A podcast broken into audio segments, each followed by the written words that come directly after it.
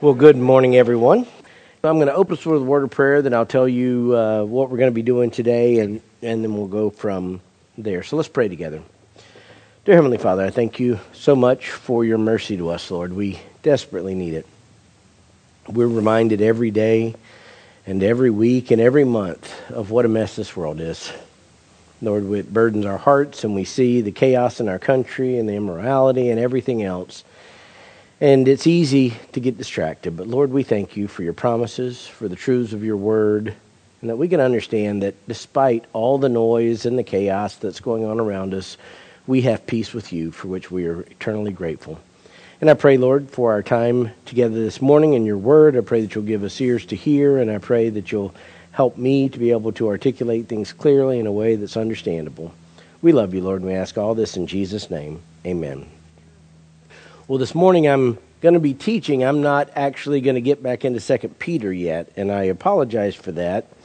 One of the challenges with my schedule and my life, and it is what it is, I'm not complaining, it just is the nature of things, is events come up that are unpredictable, like being sick for a week and things like that. And so I am a little bit behind on my studies of Second Peter, and with the men's conference this weekend, which was uh, several of you men were there. I think you would agree it was a wonderful time. It was well done. God was very gracious to us with our speakers, and it, it was just a blessing. But normally, my study time for class is on Friday and Saturday, and that wasn't happening this week. So I'm going back to a message that I did many years ago.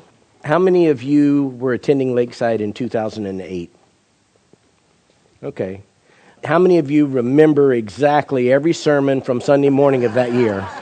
Okay, okay, so, okay. Um, so I'm going to speculate that you're not going to remember everything I said in 2008 as I bring it forward.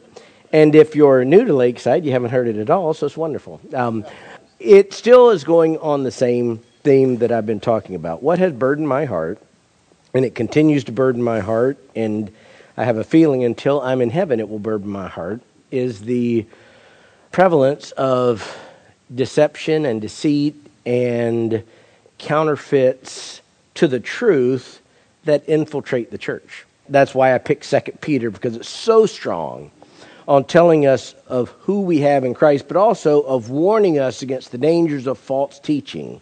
And so I hope to resume that as quickly as possible, perhaps even as early as next week. But as I was thinking, how can I continue on the same theme but still be dealing with something that I've already studied and that I could just brush up on? And it led me to two messages I did on Second John. So if you open up your Bible, Second John is one of those one pagers way in the back of the Bible, right? A couple of books before um, the book of Revelation. But I'm just going to spend some time talking from a few verses of this book. Now, there's only one chapter in the book, so I'll just reference verse numbers, but it's the only chapter. And I'm not going to get as far as this as I thought I would. As I was going through my notes again, I realized I'm only going to cover part of this, so I don't know how far I'll get. So, probably since I'm going to have um, part of a message. At some point, I'll finish this, but I think even what we teach on today will be complete in and of itself. And if I can go really, really fast, maybe I'll get through the entirety of it.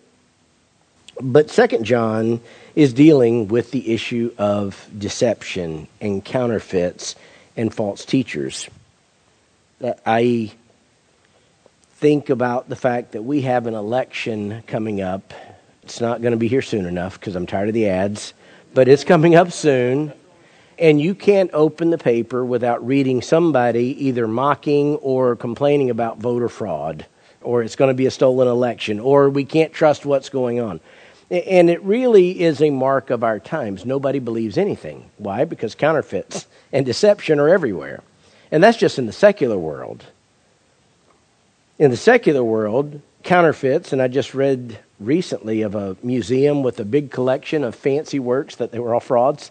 So they had that, and um, so in the secular world, it's maybe it's election, or maybe it's money, or maybe when you have a Bernie Madoff who has really big counterfeiting fraud with a pyramid scheme, you go to prison. But at the end of the day, those kind of damages pale in comparison to the damage to the body of Christ if you have a counterfeit teacher leading God's people astray. That person, if they worm their way into the midst of a body of believers, can do far more damage than somebody with an election or with counterfeit money or with counterfeit art or with anything else. In Acts chapter 20, verses 28 to 30, I think it's a good summation of the danger and of the burden that is constantly on my heart as one of the shepherds of this flock. Says this in chapter 20, beginning at verse 28.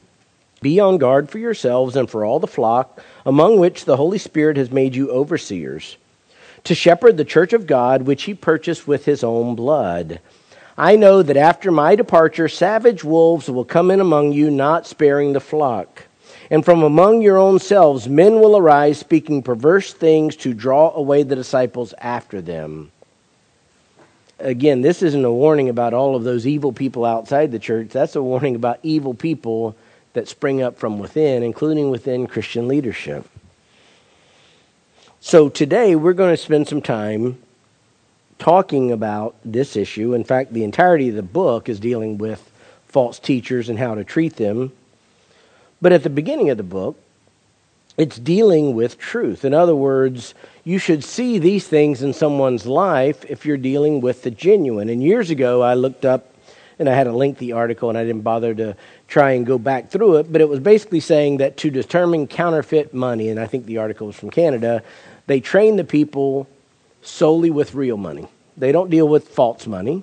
They, they don't pass out all the various forms of counterfeit. All they do is they keep dealing with the real thing. Because if you know the real thing, then a counterfeit is just immediately spotted. And that really becomes the key for us. That's why I love 2 Peter. And again, I'm not teaching there, but 2 Peter is grounding you in the truth and warning you about error, but it's also grounded in what we know to be true and that's how you spot a counterfeit. You look at their life, you look at their teaching. Does it comport with what the scriptures say and what God says, or is it something else? The problem is, deceivers are good, they're clever. And the reality is, if someone is truly a counterfeit, they're probably not even genuinely a believer, but that doesn't mean they do less damage. In fact, they do more damage. That's the wolf that's among the sheep, wreaking havoc and destroying. So I'll give a little context for Second John. And if I say Second Peter in referring to Second John, it's just an error of the tongue. I meant Second Peter the times I've said it, but I realize that I'm getting the two conflated in my thinking. And so if I say the wrong thing, just hear Second John no matter what else I say. But it's one of the short books of the New Testament. Philemon, Third John, Jude, or the other books in the New Testament that are just one chapter. They're short letters.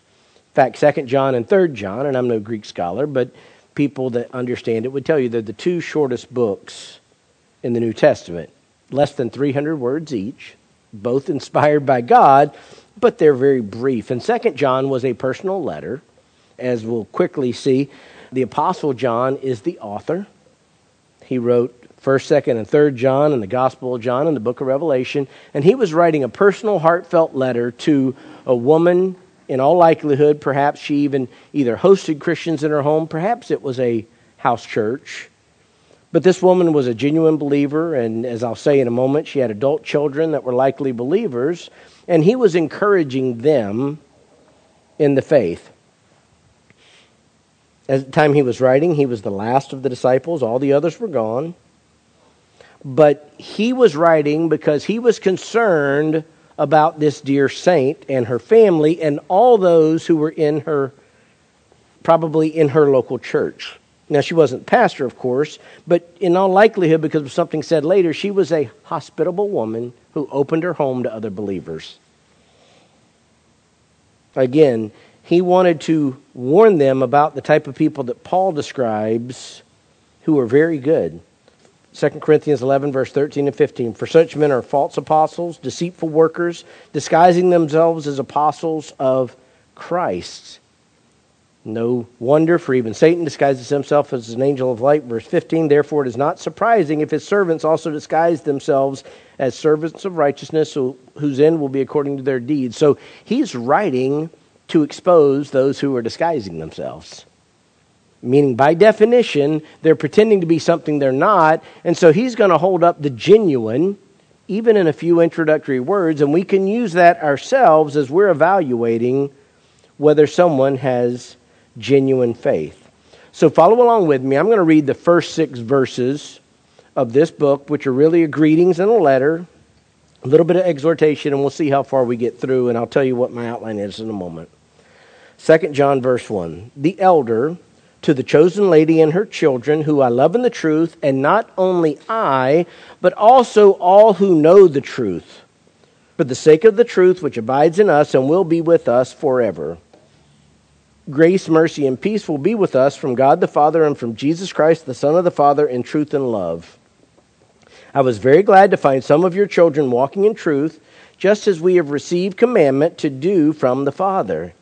Now I ask you, lady, not as though we're writing to you a new commandment, but the one which we have, from the, have had from the beginning, that we love one another. And this is love, that we walk according to his commandments.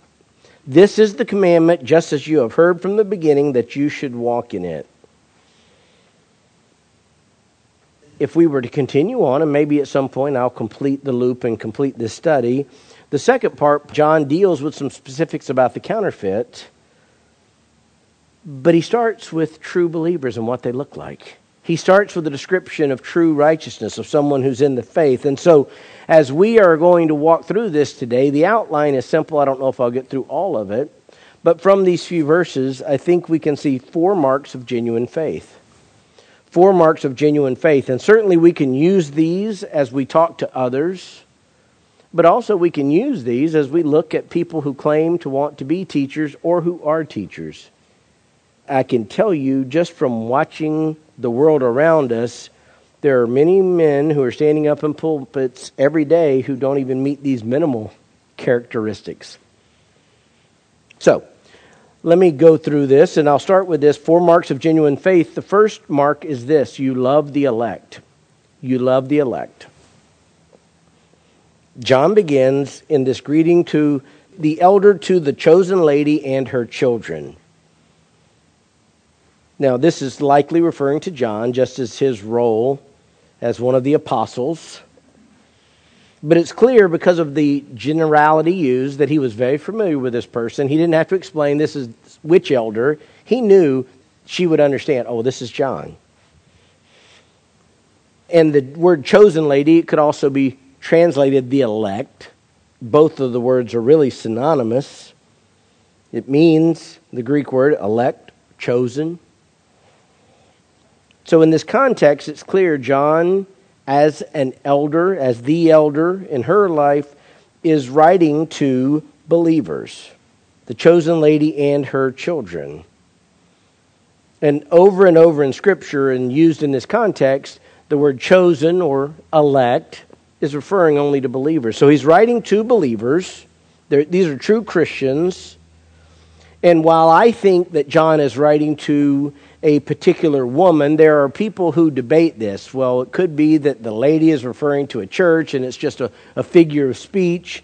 And if you were to read commentaries on this, there's reputable scholars that land everywhere. But it seemed, and let me add this because it's important the lesson's the same whether it's to a church or to the lady. There, nothing changes in the message of the book. But I think from the context, from some of the from the familiarity that he is writing to a prominent Christian woman who is gifted with hospitality, who has adult believing children, and they are a key family in a local church, and he wants to protect them. And it's possible that her house was a meeting place for Christians, perhaps even a local church, because they didn't have church buildings per se. It was a house church. So perhaps that was the case, but that's a little speculative. At the bottom line, he is saying the elder to the chosen lady and her children, and then he says, Whom I love in truth. And not only I, but also all who know the truth, for the sake of the truth which abides in us and will be with us forever. there's a lot here, but in its summation form, what really matters is that John is telling them, I love you, but he loves them in a specific way. This isn't just an emotional feeling because they were friendly or whatever. It's in the truth, it's in the gospel. This is Christian love and fellowship. It's truth that undergirds everything in their relationship. He loves them in truth, and he has a continuing love for them and it's different than anything else. I think all of us here have unbelieving friends or family. And I think we'd say we love them. One of my best friends, I met him in law school before I was even married. He and I talked multiple times. I'd, I'd call him, apart from my wife, my best friend. But he's not a believer. He's a good friend. I would do anything for him, he would do anything for me, but it's different because our friendship isn't based on the truth of the gospel. I share the truth with them, but it's different. This is that deep, intimate love that's grounded in the common beliefs in Jesus Christ. It's not transactional of what they can do for me. This is just a love because they are chosen by God. And it's interesting because John says, I love you but he also says, and all those who know the truth love you. And that really is getting close to my point. In fact, it is my point. His conveying to them his love is accompanied by this idea that every other believer loves them as well. We don't know the full context to know whether perhaps they were going through some difficult times and they needed some reassurance. But the overarching point is that all those who know the truth of the gospel love all those who know the truth of the gospel. It's everyone. Everybody that knew them would have loved them, but not just in some superficial feeling, but in that love that says we're all part of God's chosen, we're all part of God's elect. And this isn't a love that can fluctuate with other things. It's not just the type of normal shared interest or mutual desires. If you like to play golf, it's easy to talk to people that like to play golf. If you like sports, it's easy to talk to other sports fans.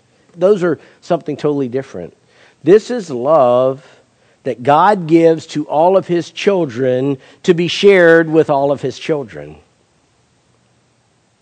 as expressed in John 13, familiar words of our Savior, verse 34 and 35. A new commandment I give to you that you love one another, even as I have loved you, that you also love one another. By this all men will know that you are my disciples if you have love for one another. So this isn't something that's an add on or additional or optional. This is part of being a disciple. This is critical. And while at times we can look at a greeting of a letter as a throwaway, it really does become a central part of this. Again, it's not just generic love, it's love, verse 2, for the sake of the truth which abides in us and will be with us forever. The Spirit who indwells us is referred to in Scripture as the Spirit of truth. Jesus said, Sanctify them in truth. Your word is truth. So again, Jesus knows what kind of people we are. You think of the times that the 12 disciples were fighting with each other who's the greatest? Elbowing people. We do that. We're, we're sinners. But in the context of this, we're being reminded by God that we have a duty and the ability given by Him to love other believers. And it's always centered around the truth. You come to Lakeside, I'm sure, not just because you enjoy the coffee or that really good cake on the pedestal that I don't know what it was, but that was really good. But that's not why you're here.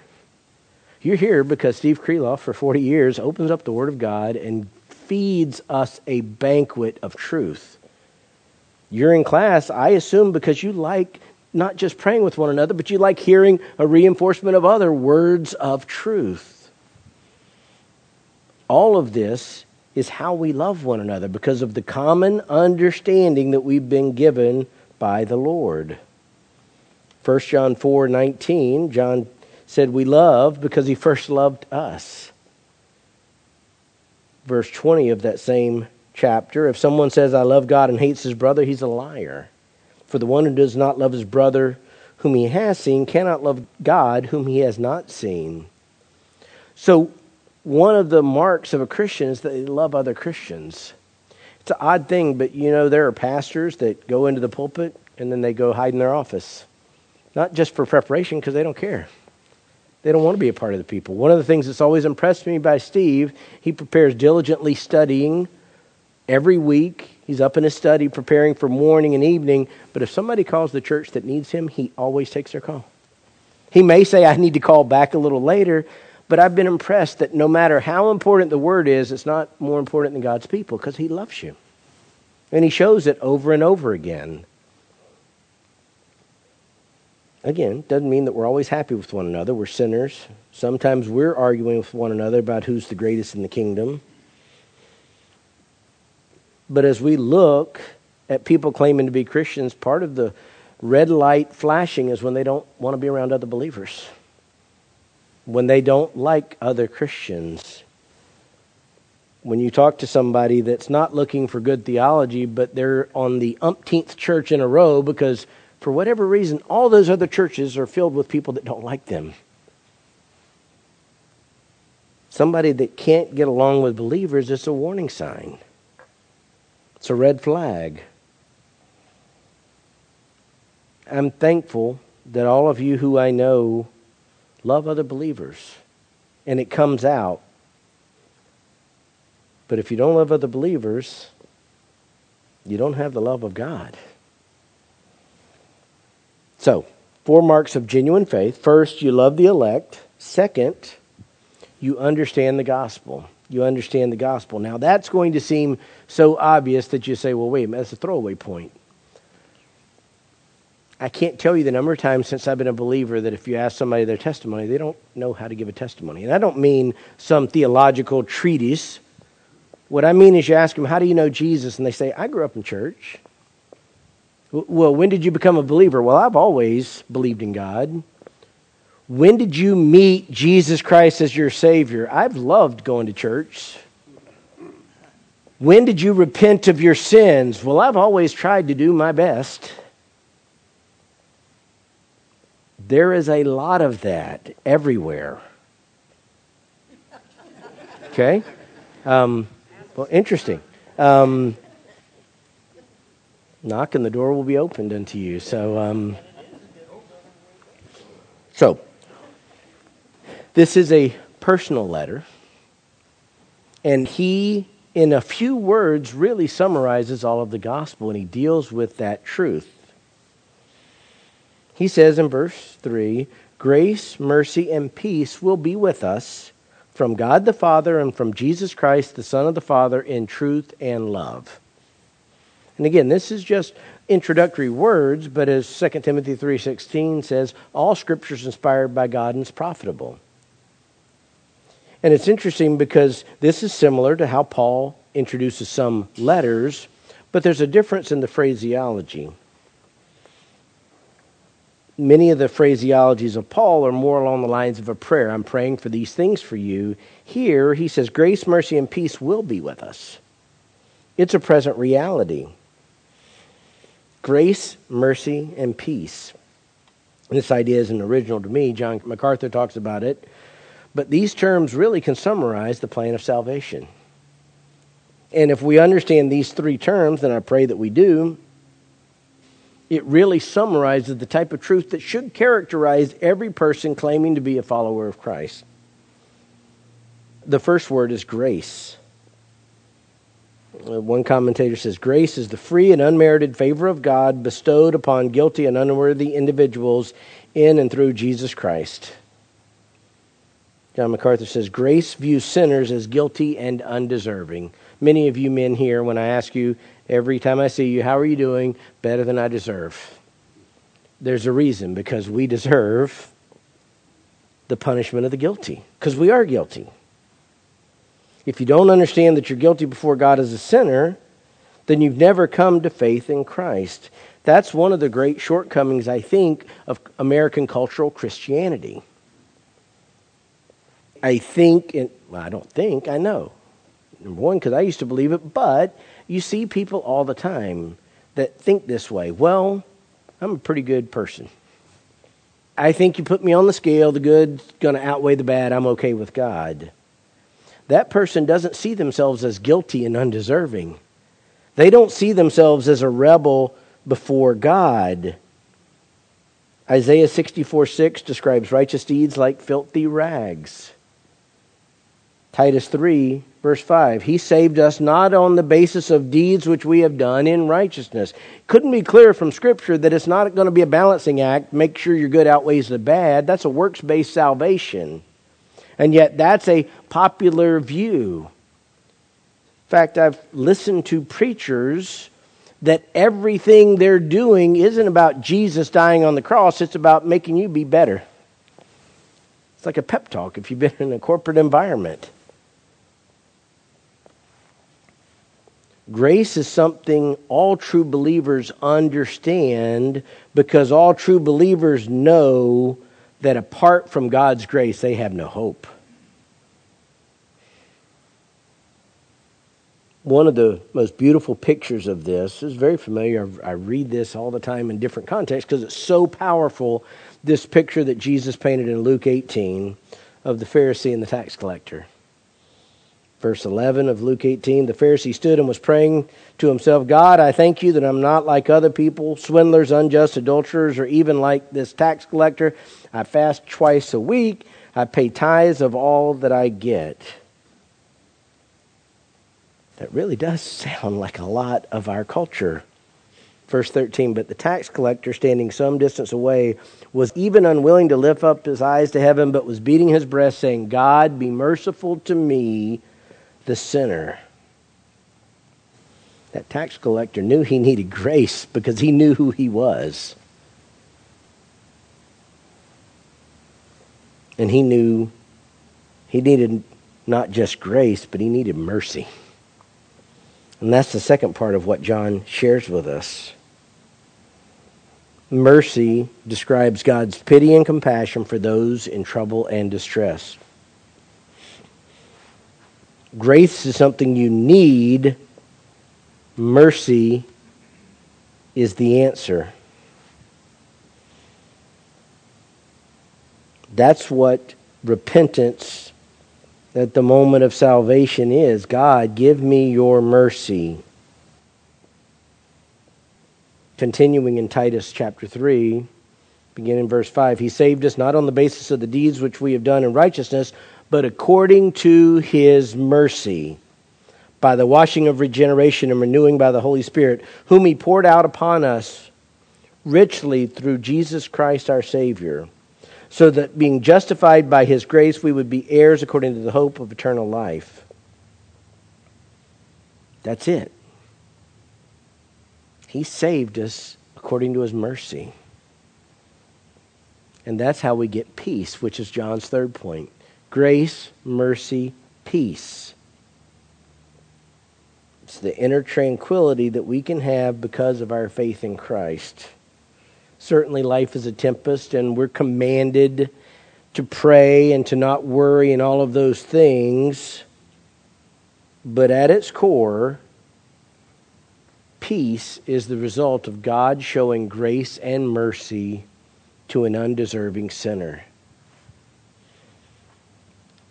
Part of the challenge and part of the source of so much counterfeit teaching, I think, in America is a wrong view of who people are. In theological terms, it's poor anthropology.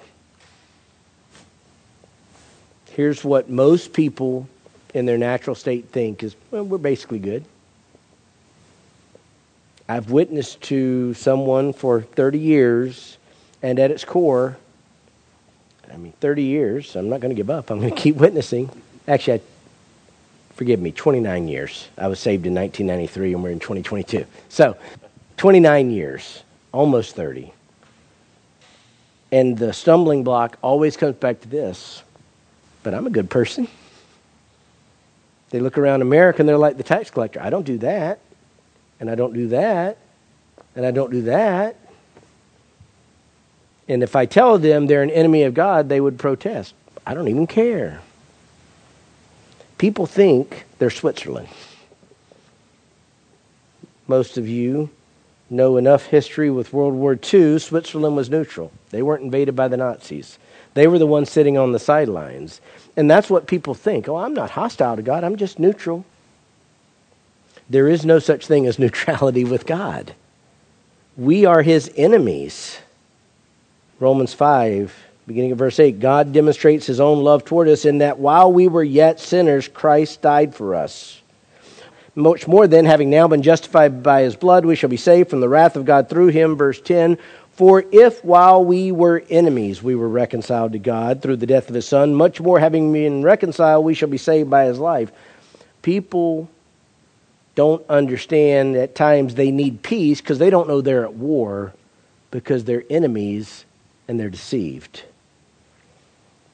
Someone who's not a believer is not neutral. They are an enemy of God, regardless of their behavior in comparison to other Americans. But for those of us who are saved, we understand when someone has peace with God. Romans 5 1. Therefore, having been justified by faith, we have peace with God through our Lord Jesus Christ. That's exactly what the Apostle John is talking about. And he's not saying these are prospective things, he's saying these are our reality. Grace, mercy, and peace will be with us. There's no doubt, there's no question. I read a comment by John Stott. It says, Put together, peace indicates the characters of salvation, mercy, our need of it, and grace, God's free provision of it in Christ.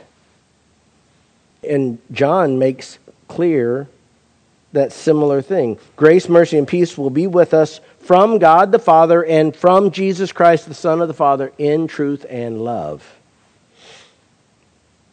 The source is God God the Father, God the Son, it addresses this distinct personality of God the Father and God the Son and the mystery of the Trinity, but also indicates they're both God.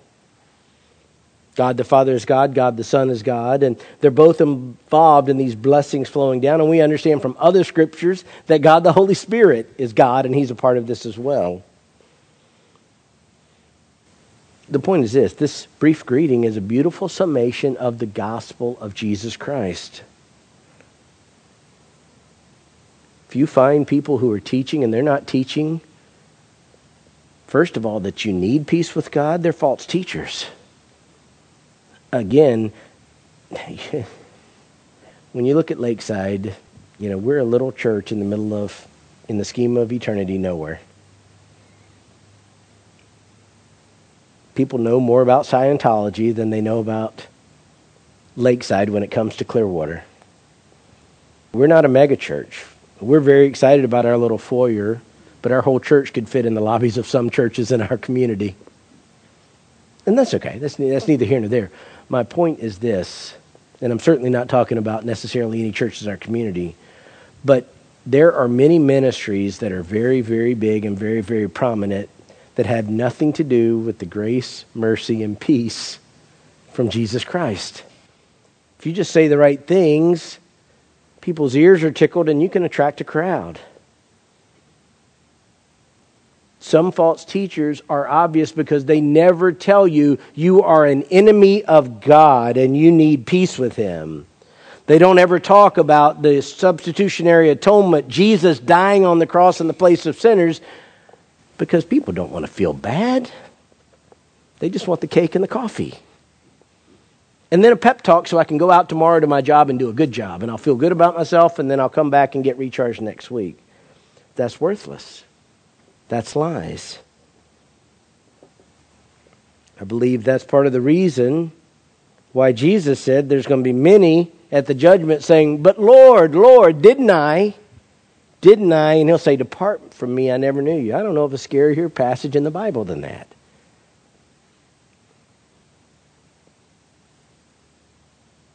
So for today,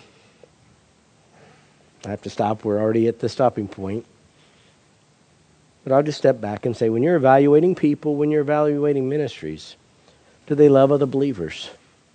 But not just the superficial love that comes if we both eat a donut that we like, we'll smile and we'll be happy with each other, but a love of the truth, one of the beautiful parts of this men's conference was it was about the truth.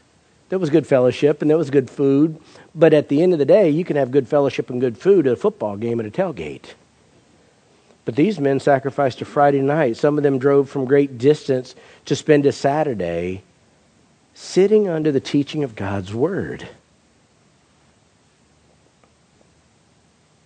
So a genuine believer loves the elect, but also you understand the gospel.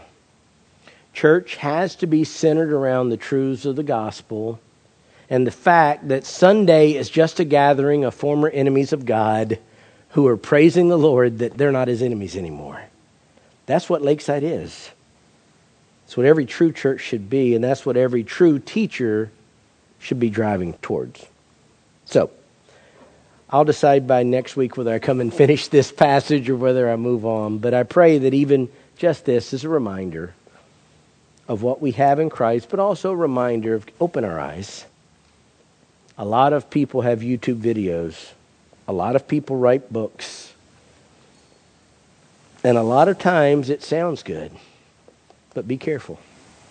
If it doesn't line up with the truths of God's Word, run away. Run away. Let's pray. Dear Heavenly Father, I thank you for your Word.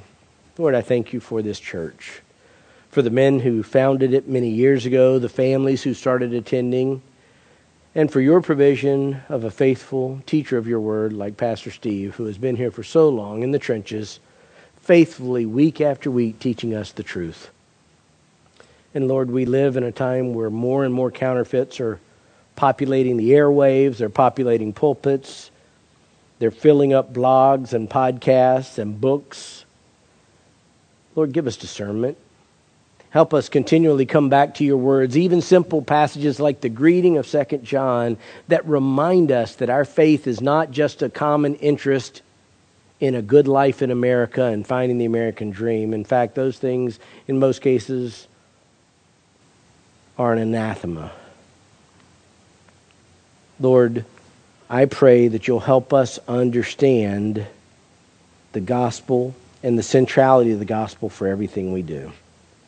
Lord, we do thank you for the wonderful country that we live in. Lord, we are blessed. I pray for this upcoming election. I pray that everyone in this class will be praying for the upcoming election. Lord, it's momentous. Those of us who hope in Jesus Christ keep hoping that at least some will stand in the gap and slow down the tide of misery that is engulfing our country. So, Lord, we trust that you raise up leaders and you pull down leaders. We pray that you'll put the people in office that you want in office. We pray that many believers running would be elected who would stand for the truth. But, Lord, we understand at the end of the day, the hope for our country is not found in just good laws and good legislators or a good president or a good governor or a good senator. The hope for our country comes when more and more of our fellow citizens will understand the grace and mercy and peace that's found only in Jesus. Lord, we love you. We ask all these things in Jesus' name. Amen. Well, thank you all, and I look forward to seeing you, Lord willing, next week.